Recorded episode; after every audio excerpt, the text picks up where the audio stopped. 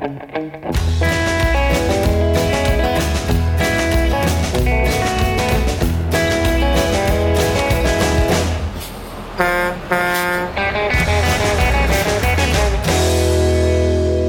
and welcome to another edition of On the Road with Legal Talk Network. This is Lawrence Coletti. I'm your host for today's show, which is being recorded at Legalweek in New York City. And I've got a wonderful panel of guests joining us today. And uh, that's about discovery case law. It's an update for 2024. We're going to get into some of the details here. But first, before we get into that, we need to do round the table introductions. And because he's closest to me and a return guest, I'm going to turn the floor over to David to introduce himself. Where do you work and what do you do? Lawrence, thanks for having me back on the program. Really appreciate it. My name's David Horrigan. I'm Discovery Counsel and Legal Education Director at Relativity, and I had the honor of bringing this group together for this CLE session today. It's got a wonderful voice for radio. I don't know if you guys uh, cued in on that. yeah, it's unanimous around the table. So we'll go next to Scott. Where are you from? Well, trying to follow David with the voice is awful. So I'll, I will go. My name is Scott Milner. I'm a uh, partner and global practice uh, group leader of our eData practice at Morgan Lewis and Bockius, is based in Philadelphia, um, but support our global offices. I think I had some great voice game there, so don't worry about it. Thanks for making me feel less insecure. All right, Jessica, how about you? I'm Jessica Tseng Hasen. I am senior counsel at Perkins Coie in Seattle. I help lead our uh, e-discovery services and strategy practice group. How you holding up under the time zone changes? I'm a little tired myself. Oh, it's brutal. Yeah. yeah, yeah. Could use my like eighth coffee of the day about now. All right. Well, speaking of hometown advantage, we have Justice Kennedy. Welcome. Hello, Lawrence. Welcome to New York City. Thank you. Thank you. My name is Tanya R. Kennedy. I'm an Associate Justice of the Appellate Division, First Department, and my courthouse is on Madison Avenue, the corner of 25th Street. All right. Last but not least, we have Nirav. Yeah, thanks for having me. Uh, Nirav Shah. I'm the e-discovery counsel for uh, the Home Depot. So manage uh, all things e-discovery for uh, you know your neighborhood hardware shop. All right, so opening salvo here, I would need a little roadmap of what you all discussed. And so, David, you were the moderator, so I think naturally that uh, question goes to you. Sure thing. We uh, we tried to make it not your average run of the mill. Okay, here we go. We're going to recite the holding of all these cases. Uh, we want to make it dynamic, and we started off by talking about some of the case law data from the courts for the past decade. We talked about, and by the way, e-discovery decisions are coming up. It's a slight dip since 2021, where we had just a ton of e-discovery decisions, but uh, went over the case data from the courts, and it's going up. We then got into the meat of the case law, discussing the various cases, and uh, we tied it all together with some discussion of legal ethics at the end. And I think later in our broadcast today, we're going to talk about some of that, about uh, the importance of competence on technology. But uh, you, you, can't go wrong with this group. We had um, Scott and Jessica as uh, attorneys from major law firms. Nirav is, of course, with the Home Depot, a major corporation, and of course, The View from the Bench with Justice Kennedy. Excellent. Wow, you guys cover the full gamut. I love it. Let's start with the uh, the case law data because uh, you know, and obviously I just got the slide deck, wasn't able to attend. I'm sorry, but uh, looks like we got attorney-client privilege came up, sanctions came up, and as an attorney myself, sanctions scare me. right. let's, uh, let's, get into some of the takeaways from some of the case law data. What uh, what were the highlights? Well, please don't ever quote me on this. As here I go babbling on on a podcast about it, but um, you're not the only lawyer who's concerned about this. And um, sanctions? Are we talking yeah, about sanctions? Yeah. no, and, and, and you know, as far as CLE goes, my thing is always sanctions sell seats because people want to be in there and want to hear about the sanctions. But interestingly enough, the single greatest cause of action in discovery cases is the failure to produce. And now, they're not monoliths and it's not sacrosanct. You can have a failure to produce case that may have sanctions, may have proportionality issues, but not turning over your stuff, Lawrence, is the biggest issue that we've seen from the case law data. And uh, eDiscovery Assistant is the research tool I use to put that all together. And uh, the team over there is great. Kelly Twigger, Daryl, uh, Martha, the, the, whole group over there is great. And um, so we use that data to frame our discussion. All right, so this was in the news quite a bit. So AI and hallucinations, at least it was in the legal news. Somebody got into trouble because they used ChatGPT to formulate a legal argument. It turned out to be not great. And so wanted to bring that up. And I think this is the case. Is it Mata versus Avianca? Is that the name Correct. of the case? Mata v. Avianca Inc. Okay. Well, let's uh, let's get a little breakdown of that one because I think that one's fairly interesting. And uh, yeah, ChatGPT, I know I use it for writing, but I don't trust it entirely just yet because I've seen it come up with some absolutely incorrect terminology and send me some bogus links. I'm like, that is a bogus link. So, and I feel bad about that. Yeah, I think Scott and Nirav did a great job because Nirav was, of course, he's the in, in-house counsel, and we had this case as well as United States v. Cohen, which is uh, former President Trump's former lawyer, since disbarred, but it was a similar issue. Michael Cohen looked up the cases, and Michael Cohen, as a former lawyer, I think his lawyer said, okay, he's a lawyer, he knows what he's doing. So I think Scott and Nirav had a great back and forth on how much do you trust it if your client's giving you the case law? Uh, so I would turn to Scott on this one, see what you think.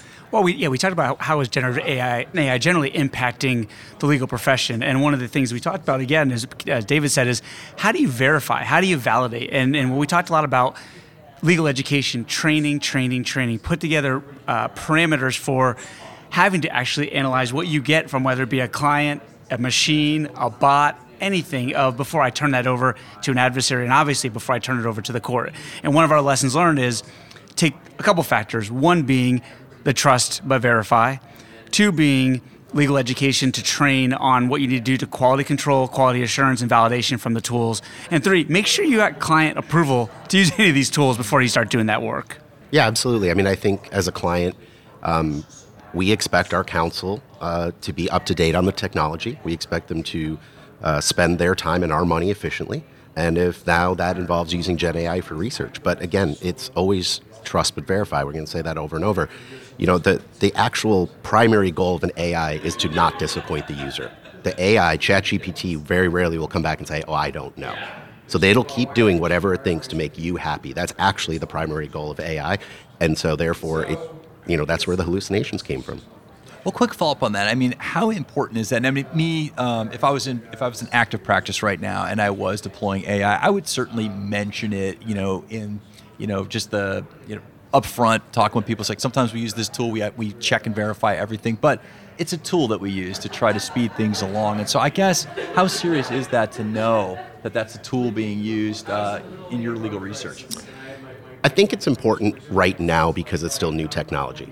I don't ask my outside counsel, do they use Lexis or Westlaw or Google? Like, I, I, right. I don't micromanage that level. I think because this is a hot topic, because of the Avianca case, it's on top of mind. Um, once everything gets settled, I think it'll just be another tool that we expect them to use, but we don't ask them. Yeah, but, but know your court, right? We've, as we talked about in the uh, in the panel, there are certain jurisdictions and judges that have issued standing orders requiring disclosure if you're using generative AI tools um, in pleadings and other disclosures. So you have to know where you're uh, you're litigating as well. I want to uh, get a little comment about candor to the court from Justice Kennedy. So how does that land with you if somebody and now we've had some issues come up with a hallucination on that? I mean, how I guess how aware of that of its use do you want to be when uh, when attorneys come before you? Well, I'm going to answer it this way. That hasn't really come before my court, but I talked about a case that uh, came out of Brooklyn Surrogates Court, where there was an attorney who submitted reply papers in a contested probate proceeding. And I think it was about five or six of the cases were non existent. And so the judge indicated that more likely than not, that came from generative uh, AI. And so now there's going to be an order to show cause for the attorney to appear before the court as to why sanctions should not be imposed. But, you know, certainly attorneys have a duty of candor before the court.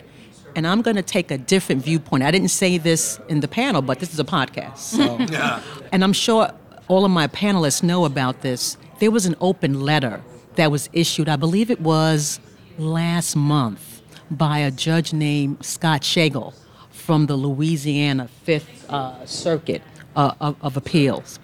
And he talked about perhaps, you know, his colleagues should refrain from, you know, prohibiting the use of generative AI or even regul- regulating it because you already have ethical rules and rules of professional conduct. And certainly, I would never tell a judge what to do, but I sort of agreed with that because, you know what, a lawyer is the captain of his or her ship when it comes to how to prosecute or defend a claim. And so, to me, they're in the best position in how to leverage the technology. But in order to properly leverage it, you have to be educated. You have to know the platform, knows how it works. So I think that's where the focus should be. It should be on education and just making attorneys aware of the ethical obligations when you use generative AI. I absolutely agree with Justice Kennedy about the importance of education and using this technology. And generative AI is certainly the sexy topic of the day, right? Everyone wants to talk about it, everyone wants to use it.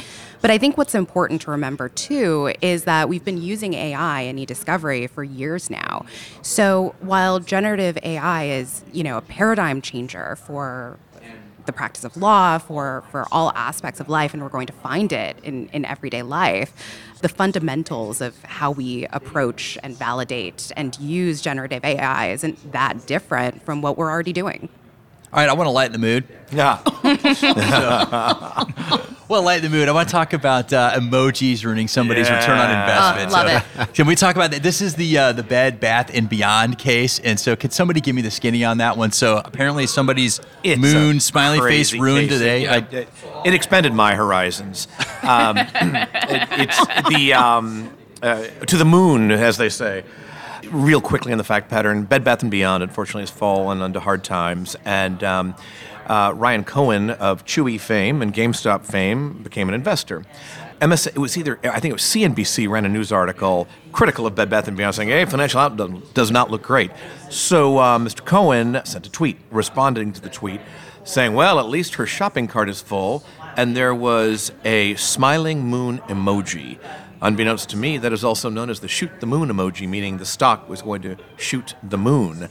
And um, what happened is, unbeknownst to those Twitter followers, now ex followers, Mr. Cohen was clandestinely selling his shares in Bed Bath and Beyond to the tune of a $68 million profit. Well, other people lost a bunch of money. So it comes out in the litigation, and the court basically rules that it deny, rejects Mr. Cohen's argument that says um, emojis can't be actionable because they have so many different meanings. Court didn't buy it. Court didn't buy it, so they said pump and dump? They didn't say pump and dump, but they did say the emoji could come into evidence as being indicative of the pump and dump. This scares me because I send emojis to my friends a lot, and I just, uh, I think I'm going to get in some trouble. Well, on the panel, I asked both. Uh, I asked Justice Kennedy if she had seen any in court filings, and as well to Jessica, Scott, and Nirav um, how they deal with them. Justice Kennedy, how much trouble would a lawyer be in if they sent you an emoji and any kind of paperwork going to the bench? Now, now, now.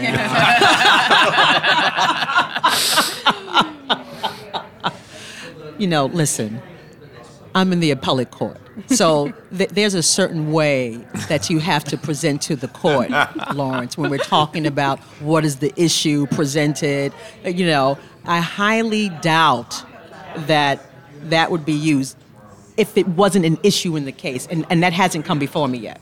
Okay, fair enough. Fair enough? All right, now I understand there's an important announcement before we close it out that has to do with continuing education for lawyers. And David, I know you want to cue this up. It's a little bit complicated, and uh, Justice Kennedy, I know this is a uh, this is a passion of yours. So I'm going to go ahead and hand the floor to you, David, to set that up.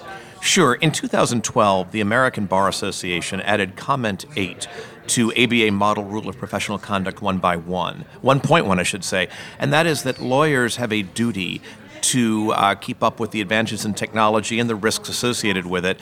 And it, I was on a panel uh, just down the street from here in 2012. One of my co panelists had a slide, and now we're dating ourselves. Um, there was a picture of a hamburger, and it said, Where's the beef? And the idea was that this thing isn't even part of the rule. It's buried in the comment. Nobody's going to care. Well, what happened is state bars all over the country followed this and put it in their rules. And now it is really a bedrock of what you need to know. And someone who's been on the Legal Talk Network many times, Bob Ambrogi, does a great job of following those developments so you can follow in LawSites what he's got. But Justice Kennedy has been one of the champions of education on these issues. And uh, so I think she's got some inspiring words for us on that one. I think you give me too much credit. You know, I'm, I'm not sure about a champion, but it just seems to me, particularly a lot of these discovery motions and sanctions, it's because of a lack of education. So, for example, you don't know the proper platform, you don't know how to use the platform. Um, if you don't know the technology and who's the proper custodians, well, there's an issue with search terms, et cetera, et cetera. And so, to me, I say this all the time that everything rises and falls on education or the lack thereof. Yeah, I'll just comment. I think That's right. I think that's really where the e-discovery profession has its time to shine, right? Before we were always thrown in the back of the, the, the, the halls or behind the doors, like just do this. But with the, I think the comment heightening the need to be education, uh, educated from a technical perspective, know how it works, know how to use it. We're that team. We've been that group of professionals for years that know how to embrace technology, know the benefits, know the risks, know how to uh, validate, and I think that's critical um, to how we are now a huge industry and a huge group of talented professionals. And I learned from them as well. Well, it looks like we've reached the end of the road for this episode, but I want to thank our esteemed panel of guests for joining us. Thank you so much. Thank you for Thank having you us. for having Thanks us. you. See you, Lawrence. And also, thank you to our listeners for tuning in. If you like what you heard, please rate us favorably in your favorite podcasting app. Until next time, I'm Lawrence Coletti, and you've been listening to On the Road with Legal Talk Network. If you'd like more information about what you've heard today, please visit LegalTalkNetwork.com. Subscribe via iTunes and RSS. Find us on Twitter and Facebook, or download our free Legal Talk Network app in Google Play and iTunes. The views expressed by the participants of this program are their own and do not represent the views of, nor are they endorsed by, Legal Talk Network, its officers, directors, employees, agents, representatives, shareholders, and subsidiaries. None of the content should be considered legal advice. As always, consult a lawyer.